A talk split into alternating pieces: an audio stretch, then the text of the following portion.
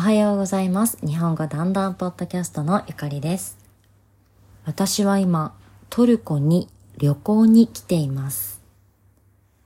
トルコの料理はとても美味しいです。パンもお米も美味しいです。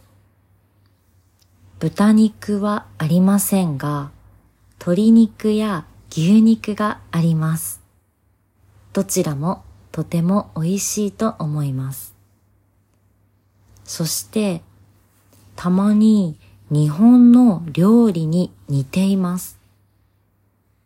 日本の料理の味付けに似ています。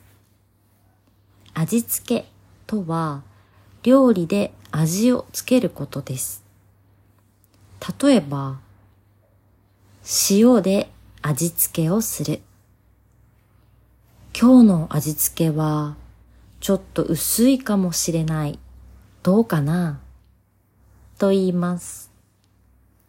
私はトルコの料理を食べて日本の味付けに似ているなと思いました。